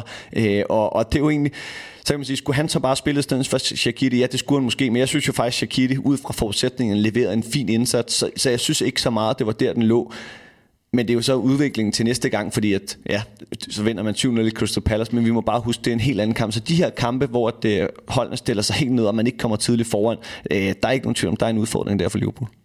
Og så hvis vi kigger på, på United, så, øh, så og, vi, og vi er stadigvæk ved, ved starten af kampen i forhold til første halvleg i forhold til spillet med bolden. Øhm, det var meget direkte, som vi var, øh, som vi var inde på, og øhm, der var altså de her, øh, de her otte offside i alt, øh, og syv af dem, som du også sagde, hvor var i, var i første halvleg til, til Manchester United. Det siger jo noget om en meget direkte spillestil, og altså Marcus Rashford var, øh, blev, blev, øh, blev dømt offside fem gange, fem gange i den her kamp, og det er altså øh, det meste, en United-spiller har, har prøvet siden øh, Van Persie, det var seks gange, var tilbage mod Tottenham i 2013, han var også ekspert i at stå lige på, på kanten af den her, den her offside men det er jo, det er jo en, altså det, dels er det jo et udtryk for Liverpool, det kommer vi tilbage til i forhold til deres plan, når United havde bolden, men det er også et udtryk for, at United gerne vil, vil forsøge at spille de her direkte tidlige bolde op på Rashford, og øh, jeg, jeg er jo sådan lidt blandet, jeg kan også forstå, at folk tænker, det er, jo, det er jo dårligt, at han lever så mange gange offside, og det er uprofessionelt, og han skal, jo, han skal kunne se de der ting.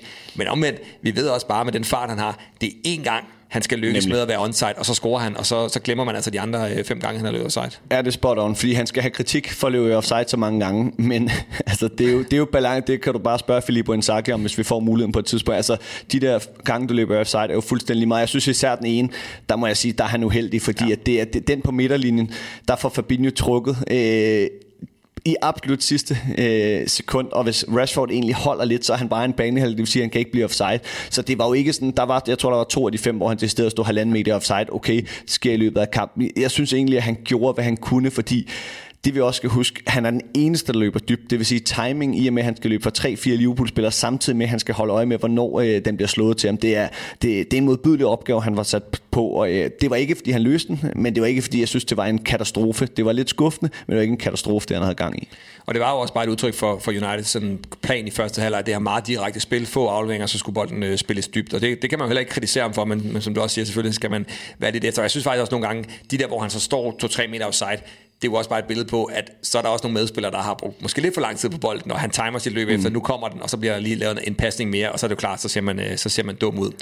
Hvis vi kigger på, øh, på spillet mod bolden, så synes jeg, det der var, var interessant, var, at, øh, at begge hold jo øh, faktisk havde en ret høj bagkæde. Altså i, i, i perioder stod United jo også øh, relativt højt med deres bagkæde. Ja. Selvom de egentlig startede presset ret langt tilbage, så turde de faktisk godt stå, øh, stå ret højt med, med bagkæden. Og så skal vi bare lige for at gøre de der offside-kendelser helt færdige. Nu er vi inde på, på Rashford. Altså, der var, øh, der var ni kendelser i, øh, i den her øh, kamp, og normalt i Premier League, der, der har man et gennemsnit på 3,42 per kamp, altså cirka 3,5 per, per kamp, så, så noget mere end, end normalt. Og normalt ligger Manchester United på, på omkring 2 per kamp, og det er faktisk anden mest i Premier League. Og der har Rashford også en del af dem, skulle jeg lige sige. Det er kun Leeds, der har flere med, med 2,4, så selvfølgelig helt signifikant mange offside i, i den her kamp. Men også et udtryk for, for de to holds sådan relativt høje, høje bagkæde. Det synes jeg jo er, er sådan en interessant uh, trend, der er ved at komme i, uh, i, i mange af de store ligaer, og også i Superligaen for den sags skyld, at man jo faktisk presser ret højt i, i perioder med, med de forreste, men egentlig også godt tør stå, stå relativt højt med, med bagkæden, selvom der ikke er det store pres på, øh, på boldholder. Ja, det er jo måske den mest sikre trend i fodbold, det er, at det, dem, der vinder, dem er vi nødt til at efterligne. Øh, og, og den måde, som Liverpool har gjort det i en lang periode, men i særdeleshed Bayern München, som har gjort det ekstremt øh, i løbet af det sidste, det blev mest øh, udtalt i forhold til den her Champions League de havde, men også de sidste par år, især efter Hansi Flick øh, to år, har det været meget ekstremt. Og det er jo klart, når de bedste, når du kan vinde på den måde, ligesom dengang Otto Rehagel vandt øh, EM i 2004, der var også nogle hold, der fandt ud af, at det godt betalt sig at pakke sig lidt efter, og sådan er udviklingen i fodbold, så det, det, det, det og med de her fartspillere, altså det er jo ikke, det er jo meget sjældent, vi ser langsomme stopper mere, altså øh, Maguire og Lindeløf er jo måske i kategorien de mere langsomme, men det er jo ikke det sted langsomme spillere, altså slet ikke når en Maguire for eksempel kommer ind på kroppen af forsvars eller angriber, som man gør, så har de jo til at holde dem væk, og det samme i særdeleshed, synes jeg, Fabinho er dygtig til det. Og der er det jo, at det her genpres bliver enormt vigtigt. Og der synes jeg faktisk, at begge hold var ret gode, ja. men, men jeg synes faktisk også, begge, omvendt begge hold var ret gode til at spille sig ud af det. Øh, og det har vi været inde på et par gange med United. Fred og McTominay har et par gange, hvor de vinder. Øh, men der er det jo så også, at de ikke tør mere. Øh, det jo, kan jo så være fornuftigt nok i forhold til, at der ikke var nogen mulighed, og så kom bolden så op til, til den her høje linje, der gav offside. Men det er jo igen, det er jo kun én gang, den skal mislykkes. Og det var det, den gjorde øh, omkring Salah, om det så var offside, de prøvede at trække, eller om det var en dårlig, øh, dårlig set af Lindeløf i forhold til Maguire, hvordan de skulle tage den ned. Men det, det, var, det var alligevel der, den kunne, kunne være vendt, men det var jo ikke sådan, at det var de høje bagkæder, der gjorde, at der kom store chancer, og det var Marco bevis på, at det kan lade sig gøre.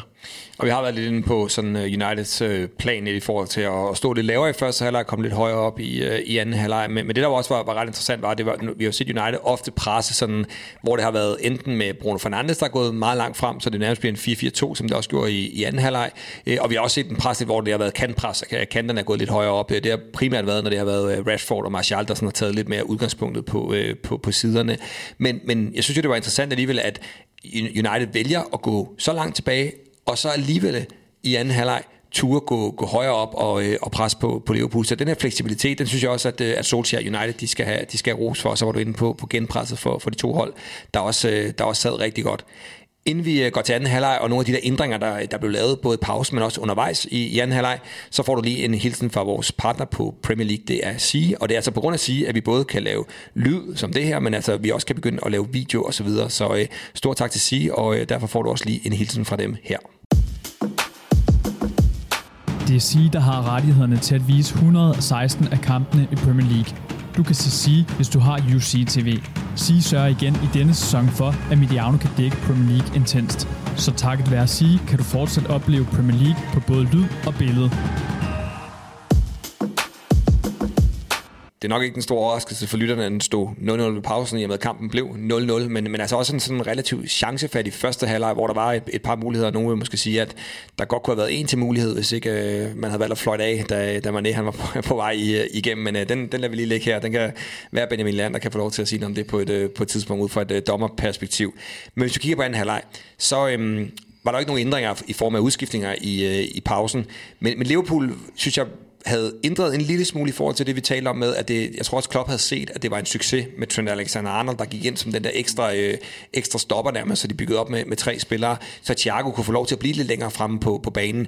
Det, det synes jeg blev endnu mere udtalt. Men det gør jo så også, at United omvendt, de har også svaret igen med at sige, jamen så presser vi 4-4-2. Altså Pogba lagde sig helt ned på siden af McTominay og Fred, og i den anden side gik Martial helt ned på siden. Og så var det faktisk øh, Bruno Fernandes og, øh, og hvad hedder det, Rashford, der skulle tage sig af de her tre, der nu engang byggede op. Og det betød jo selvfølgelig, at Uniteds kanter, især Martial, kom længere tilbage. Men det var jo rigtig set, fordi det gjorde jo netop, at der ikke kom de der dilemmaer for Martial. Skal jeg gå op på, øh, på Alexander Arnold, eller skal jeg blive? Det var fuldstændig klart. Jamen, Bruno Fernandes, Rashford, I tager de tre, øh, der bygger op, plus I har et øje på Thiago. Så det var jo meget fornuftigt af Solskjaer. Ja, så gjorde det, at Bruno Fernandes ikke skulle forholde sig til nogle af Liverpools øh, off, mere offensiv midtbanespil. Han skulle ikke ned og hjælpe øh, de to øh, centrale, men han, må, han kunne gå op ved siden af Rashford og forholde sig til at skulle presse fremad, hvilket er nemmere end at presse bagud.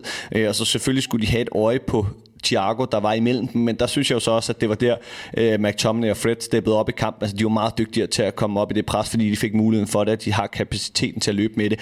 Og så kom ændringen jo også ret tidligt i forhold til, at det, man skulle have et fikspunkt ind, som Liverpool skulle forholde sig til. Det må vi sige, Cavani blev. Han øh, sørgede for, at Fabinho fik gul kort. Han sørgede for, at øh, Jordan Henderson ikke var lige så aggressiv i sin øh, opløb, for der var lige pludselig en der stod imod, og det var Cavani, og det gjorde også, at Rashford kom ud på siden øh, og, og var lidt mere aktiv end Martial, øh, og, og, og jo fik sat Luke Shaw op en, en anelse bedre, synes jeg, i de få momenter, der er. Det er jo også meget tydeligt, at man kan se på, for det er jo klart, bare at kigge på statistikken med possession-delen af den samme i anden halvleg som i første halvleg, som vi var inde på, men i anden halvleg, der har Liverpool kun et skud mere end Manchester United, United har altså to skud flere inden for rammen end Liverpool, og det er jo et meget godt bevis på, at øh, de blev lidt mere modige, Manchester United, og de fandt ud af, at som, som vi var inde på, at, at Liverpools pres, det er ikke så skræmmende, øh, at, vi ikke, at vi bare skal sparke den i bagrummet hver eneste gang. Ja, og du, du er inde på den her ændring, fordi der, det er jo, altså anden halvleg kommer jo sådan lidt, lidt langsomt i gang. Altså netop det, det to hold, der, der har fået rettet de ting til, der var i, øh, i første halvleg, som måske kunne skabe nogle chancer. Og derfor bliver det jo også meget låst. Og så kommer den her ændring, du, du taler om, hvor Martial går ud efter en time, og man får Cavani ind, og selvfølgelig Rashford går ned på siden, og Cavani går ind og, og spiller den her, den her nier. Men, men der er jo ikke en stor ændring sådan i forhold til, de går ikke højere op i presset øh, på det tidspunkt United, og Liverpool laver faktisk heller ikke noget om. Og så er det ligesom om, så kommer vi hen til det sidste kvarter, og så kommer der gang i, i, i løgene, skal jeg love for. Og det er jo der, hvor Manchester United faktisk skal afgøre den her kamp her. Dels så går de markant højere op i presset, og begynder jo faktisk at gå op. Øh, du er inde på, altså Fred går helt op i, i sekvenser på Thiago, og nærmest øh, ligger sig helt op på, øh, på, på første linje i presset. Og, og generelt en, en bagkæde, der skubber højere op. Og ligesom at de bliver mere modige United og får, får skabt det her, det her tryk.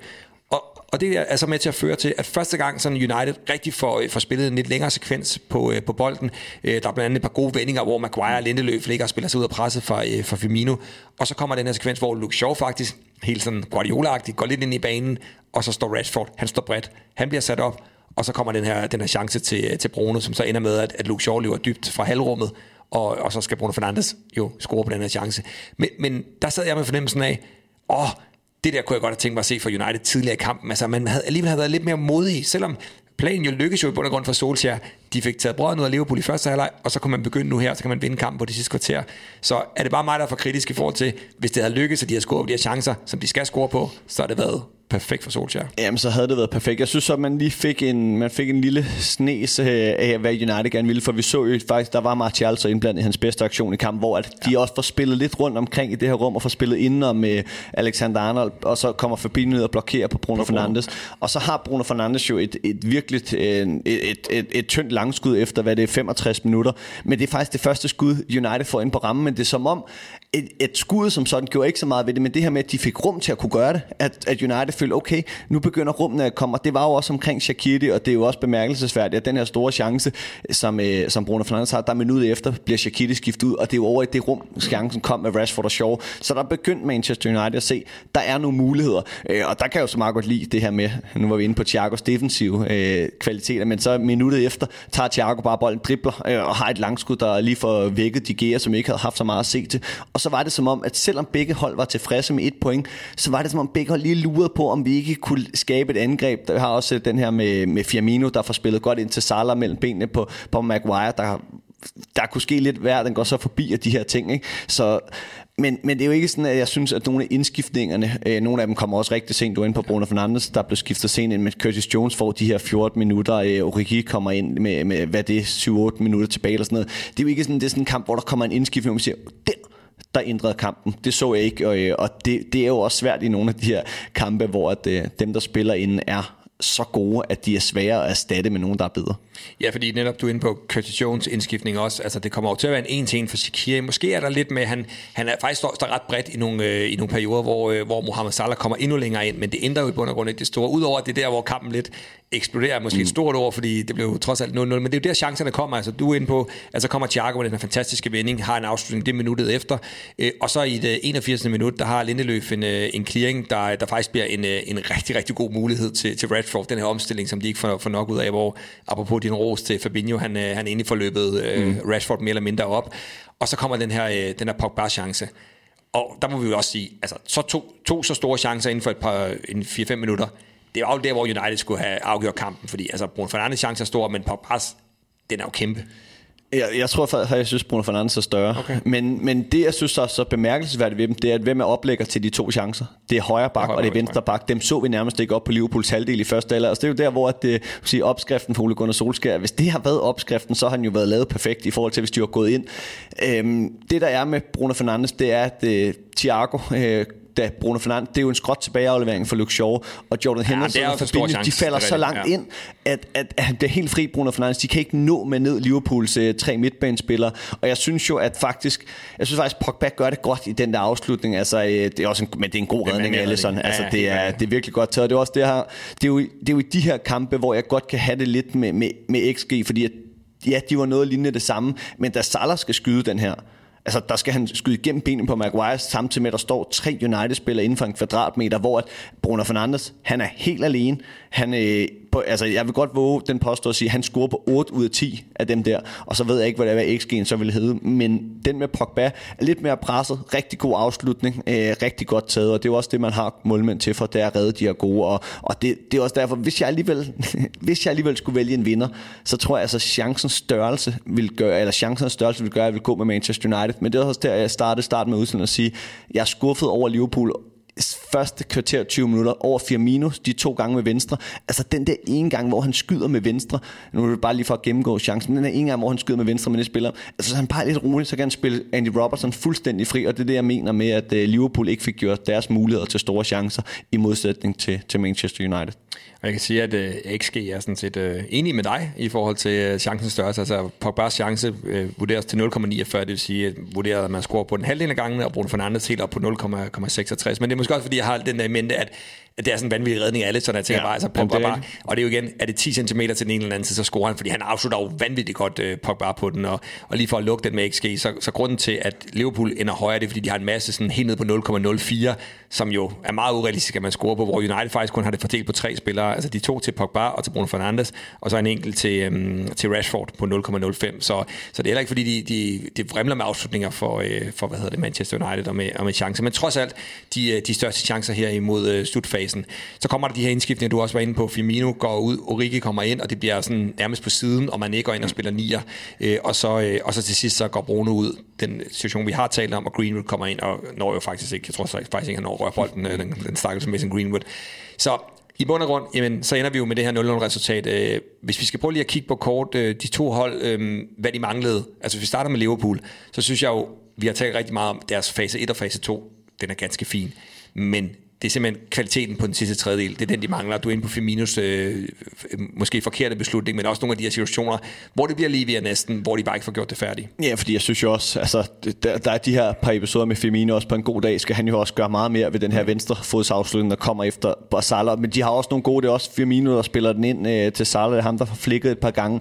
Men det er som om, de lige mangler øh, den her eksplosion, som vi kender fra Barcelona i gamle dage. Det her med, når du har spillet lang tid, hvornår du lige, hvor det lige siger klik, og så ved du, nu går vi til angreb. Det synes jeg, jeg savner lidt øh, for Liverpool i øjeblikket, og det er også nemt at sige, når de kun har scoret et i de sidste fire. Men det, det synes jeg er tydeligt, øh, og det er klart det, øh, om de møder Manchester United, eller hvem de kommer til at møde i Premier League. Jeg vil holde øje med inden for ja, resten af sæsonen, men så deltid den næste måneds tid, fordi at, øh, det gjorde det ikke mindre interessant, at øh, Leicester vandt lige efter mod Southampton, og, og, og Tottenham vandt over Sheffield United, og selvfølgelig Manchester City sluttede Premier League weekenden af med at vinde øh, over Palace. Så det, det, det er jo ikke sådan, at øh, jeg mener også, at jeg har hørt i kommenteringen, at de var 16 point dårligere i et år, end de var på nuværende tidspunkt sidste år. Og det siger jo lidt om, både om, hvor gode de var sidste år, hvor det haltede i år, og hvilke spillere de mangler. Ja, så øh, hvis vi kigger på, på Manchester United, så altså, i bund og grund, den eneste anke, jeg har på Manchester United, er, det, det United, jeg så det sidste kvarter, det kunne jeg godt have tænkt mig at se de større del af kampen. Og jeg ved godt, sådan er fodbold jo, og man laver jo også en plan som træner, hvor man deler kampen lidt op og siger, at vi skal lykkes med nogle ting. Men jeg kunne egentlig godt tænke mig, altså med den selvtillid, United havde, og den kvalitet, de har United i øjeblikket, og så ramt som Liverpool er, både på, på øh, selvtillid, men også i forhold til skadeshistorikken og situationen, så kunne jeg faktisk godt have tænkt mig, at øh, Manchester United havde haft længere sekvenser, fordi hvis de havde haft det, eller det sidste kvarter, så havde de også vundet den her fodboldkamp. Ja, jeg har, jeg har ikke det store på Manchester United i forhold til, hvad de kunne gjort bedre, fordi altså, hvad skulle de Altså, De Gea havde ikke særlig meget at lave, hvis vi kigger cirka 10 måneder tilbage, da Atletico Madrid slog Liverpool ud af Champions League. Der skulle Jan Oblak, som jeg efter min mening er en af verdens bedste målmænd, levere sit livs kamp. Alligevel lukkede han to ind, og Liverpool endte, eller Atletico endte med at gå videre. Men her skulle De Gea ikke gøre særlig meget, alligevel holdt han et clean sheet, og du kommer frem til de her to store chancer med, med Pogba og Bruno Fernandes, der også med, med især Bruno Fernandes normale kvalitet vil gøre, at du skal vinde den her kamp. Så jeg synes, øh, de gjorde, øh, hvad de skulle, men manglede det her, øh, den her jeg vil sige, afslutningsfaldet, der gjorde, at de skulle have vundet kampen, fordi de spillede sig faktisk frem til nok øh, til at vinde kampen, efter min mening. Hvis vi lige her skal til sidst skal runde øh, spillerne, sådan, hvem, der, øh, hvem der præsterede, hvem der måske præsterede mindre godt, så, så har jeg skrevet lidt her, øh, hvem jeg synes, der, der er skuffet. Og det er jo selvfølgelig også altid det er jo, det er jo en svær diskussion, for det er jo også noget med, hvad er det for nogle forventninger, man har til spillerne osv., og, hvad er en skuffelse, fordi i bund og grund, hvis du løser de opgaver, du, du skal, så, så har du gjort det, du, det, du skulle. Men jeg, jeg, jeg må sige, jeg har skrevet her, jeg var skuffet over Liverpools tre forreste. Øh, og det er jo ikke, fordi de spiller en forfærdelig kamp, men det er jo igen, det er dem, der skal komme fra, det er dem, der skal gøre det, og det lykkes de jo ikke med. Og så har jeg skrevet for til Manchester United, et stort, øh, desværre, ring ud, udenom Bruno Fernandes øh, skuffet. Martial har jeg skrevet sådan lidt, også, også skuffende, men i virkeligheden, så, så var, var han også lidt et offer for den måde, der blev spillet på, og han skulle arbejde rigtig, rigtig meget defensivt. Øhm, og det er, faktisk de, det er faktisk de spillere, jeg har, som jeg synes, jeg, dem var jeg så skuffet over. Ja, det, det synes jeg er svært at være uenig i. Altså, det, og det er jo det, det er jo, synes jeg, du startede med at sige Marco, at Det er også noget med forventningerne at gøre, fordi at du kan jo finde, du kan jo nok godt finde en, en meget pæn minuts videotid med, med gode klip for, for Salah, Firmino og Mané blandt andet. Øh, men den gik jo ikke ind i kassen, øh, og, og især, man sige, nu har jeg sagt det bare, men Firminos beslutninger var jeg skuffet over. Så synes jeg også, at den sidste spiller for Liverpool, jeg var lidt skuffet over, det var Andy Robertson. Øh, kunne også tage Alexander Arnold, men det var mere, jeg synes egentlig, han spillede en solid nok kamp. Det gjorde Robertson også, men jeg savnede øh, lidt af hans kvalitet, som jeg kender ham, fordi så havde, tror jeg, Liverpool var blevet markant farlig. Han havde det her suveræne indlæg, som Maguire klarede rigtig flot, men ellers synes jeg, der var flere episoder, hvor at, øh, jeg forventer mere af ham, når jeg ved, hvor, hvor god han kan være. Så, så derfra ja, og, og du har ret, det er svært at pille nogen ud for United. Jeg synes jo, firebakkæden var, var virkelig, virkelig god. De to foran var virkelig gode og, og Rashford har været inde på, at det, en anelse skuffende Martial offeret øh, giver jeg dig ret i, så, så der er ringen selvfølgelig om Bruno Fernandes, og det er jo igen også noget med forventningerne. Og så tog du faktisk også lige hul på, hvem der havde leveret, for det er også dem, jeg har skrevet. Altså i bund og grund, synes jeg faktisk, hele, hele Manchester Uniteds hold øh, leverede minus, øh, minus Bruno Fernandes, og så Martial vil jeg godt holde lidt ude for, den, øh, for, den, øh, for det regnskab der. Og så kan man sige, Liverpool, de to stopper fremragende ja. præstation, øh, virkelig, virkelig flot. Ja. Allison og øh, helt afgørende, ikke? Alexander Arnold er du inde på, du har også været lidt øh, i forhold til Robertson og nuanceret den lidt. Øh, og så må jeg sige Thiago, altså fremragende. Wijnaldum og Shakir gør jo det, de skal, men jeg synes Thiago, øh, vi har også talt om de tal, øh, øh han, han havde, eller de statistikker, han havde den her kamp, fremragende kamp fra, fra, fra hans side. Vi skal kåre sådan en, øh, en man of the match. Øhm, altså, jeg, jeg, jeg, jeg har skrevet et par stykker, så, så jeg tænker, at du får lov at lægge ud med den, øh, og det er jo også igen, hvad er det, man så vurderer på? Jeg kan ikke vælge nogen ud fra Manchester United. Jeg synes, der var bedre end specifikt de andre, om, om Luke Shaw lige var bedre end Van Bissaka, eller omvendt det samme med for Maguire. Så hvis jeg skulle vælge en United-spiller, så tror jeg faktisk, jeg vil gå med McTominay. Jeg var imponeret over, hvor god han faktisk var på bolden, når Liverpool presser ham, for det er ikke altid der, han er, har sin, sin styrker. Jeg synes alligevel, de to bedste spillere i kampen, synes jeg var, var Thiago eller Fabinho. Øhm, Fabinho synes jeg bare ved at udvikle sig og til at være et støtte øh, for, for Liverpools hold. Det er en, de bare 100% kan regne med, og nu er det som midterforsvar. Men jeg, men jeg synes jo så også, at du fik også forklaret meget godt, hvad det var, Thiago gjorde godt, når han ikke havde bolden. Øh, så uden at det var Thiagos bedste kamp, øh, og måske den ikke engang går i top 20 over de bedste kampe, han har spillet ja. nogensinde, så, så tror jeg faktisk, jeg vil ende med at tage, tage ham som man of the match, lige foran øh, hans, øh, ja, nu er han jo ikke brasilianer, Thiago, det er jo kun hans far, men mm. øh, halve landsmand Fabinho.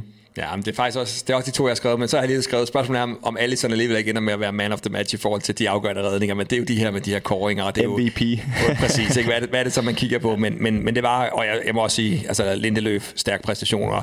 Du er også inde på nogle af de her gange, hvor, hvor Liverpool kom på siden, der er han bare rigtig, rigtig stærk til at, øh, at blokere. Hvis vi skal prøve sådan at, at trække perspektivet lidt op øh, her til, til allersidst, øh, Hebro, så øhm, er det sådan nu, at Liverpool har øh, 34 point for 18 kampe, United har 37 også for 18 kampe, og så har vi altså Manchester City lige efter med 35 point med det så for 17 kampe, så de kan altså gå på, på førstepladsen.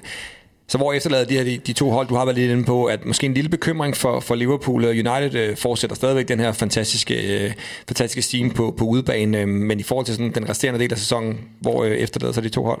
Nej, det, det er et point, jeg synes Manchester United kan bruge til mere end Liverpool. Øh, selvfølgelig også fordi de var, var på udebane og, og lå foran. Øh, og, og selvfølgelig, hvis de havde vundet, havde det været helt fantastisk at have seks point ned til Liverpool. Men det er jo klart, når du kigger udelukkende på, på den her weekend, så, så fik de andre hold hele to point ind. Øh, Chelsea også, selvom de er lidt længere nede og alt det her. Selvom der er langt op til mesterskabet derfra. Men Leicester, United, eller Leicester City, øh, og selvfølgelig Leicester, øh, Manchester City og Leicester City øh, fik, fik halet ind der.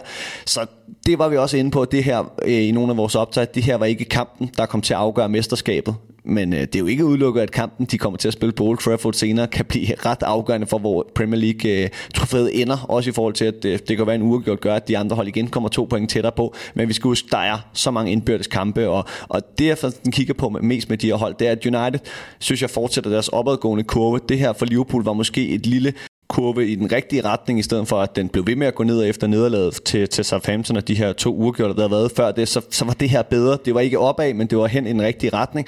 Øh, og, og nu glæder jeg mig faktisk til at se, øh, når de her to hold skal mødes i FA Cup'en i næste uge, hvor der ikke som sådan er point for spil, men hvor der skal komme øh, en vinder på dagen, om det kommer til at betyde noget for, for kampforløbet, fordi at, øh, der kunne det godt være, når vi så nogle af de her chancer, at øh, der kunne komme flere af dem, og der kunne blive en kamp, hvor der var lidt mere øh, ramachan ind.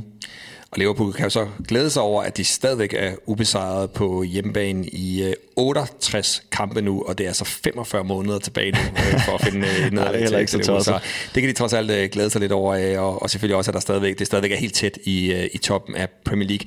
Det her var altså vores bud på en analyse af kampen mellem Liverpool og Manchester United. Tak til Jonas Hebo. Selv tak. Tak til Sige og Samsung QLED TV, som var partner på den her udsendelse. Husk at abonnere på kanalen Mediano Lab, og så husk vores survey, der er altså over 2.000, der har besvaret indtil videre, og vi vil meget gerne have så mange som muligt. Så øh, hvis du ikke allerede har besvaret, så, øh, så hop ind og, øh, og find øh, linket, og så få lavet den her besvarelse. Det sidste tak skal gå til dig derude. Det er dig, vi er her for. Tusind tak, fordi du har lyttet med. Det her var Det Taktiske Værksted.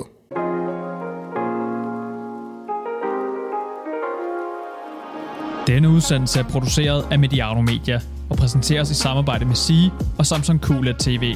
TV- og streamingtjenesten Sige har rettighederne til at vise over 100 af kampene i Premier League i Danmark. Samsung QLED TV præsenterer med QLED 8K den mest komplette tv-teknologi nogensinde.